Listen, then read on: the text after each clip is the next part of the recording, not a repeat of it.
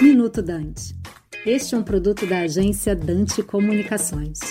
Olá, hoje vamos falar um pouco sobre o teletrabalho, por conta da recente medida provisória 1108. Antes dessa medida provisória, a CLT desobrigava a empresa de controlar a jornada do empregado em regime de teletrabalho, e em razão disso, esse empregado não era elegível ao recebimento de horas extras. Na nossa opinião, essa opção legislativa era bastante acertada, pois na prática esse controle de horário é muito difícil de ser efetuado pela empresa quando o empregado trabalha de forma remota. Pois bem, esse cenário foi alterado pela recente medida provisória 1108, ao estabelecer que apenas os empregados em regime de teletrabalho que prestam serviços por produção ou por tarefa não estão sujeitos ao controle de jornada. E quem são esses empregados que trabalham por produção ou tarefa? São aqueles cuja retribuição é fixada em percentuais, geralmente, que incidem sobre o volume de vendas, por exemplo, ou sobre participações pré-fixadas a partir do que é produzido. Esses empregados não são a maioria, já que o modelo mais comum de contratação que a gente tem no mercado é a retribuição por tempo, em que o empregado recebe sua remuneração em razão da jornada, pelo fato de estar à disposição da empresa. Assim, o que a gente tem agora, que pelo menos em tese, seguindo a literalidade da medida provisória 1108, é que para os empregados em teletrabalho que são contratados em razão da jornada, a empresa deverá de alguma maneira fiscalizar o horário de trabalho desses empregados. Nos parece que essa redação da medida provisória gera muitas incertezas, mas como ainda passará pela análise do Congresso Nacional, é possível que essa redação seja aperfeiçoada, principalmente para esclarecer esse ponto. Por hora, e aqui já concluindo a minha fala, uma recomendação mais cautelosa para as empresas, como uma maneira de tentar minimizar a insegurança jurídica criada pela medida provisória 1108, seria ajustar um acordo individual com o empregado, prevendo que eventual extrapolação da jornada deve ser previamente informada e justificada por esse empregado, e também que seja expressamente autorizada pelo seu gestor. Aqui é o Guilherme Kopfer, advogado trabalhista e sócio do escritório Tocantins e Pacheco Advogados, para o Minuto Dante.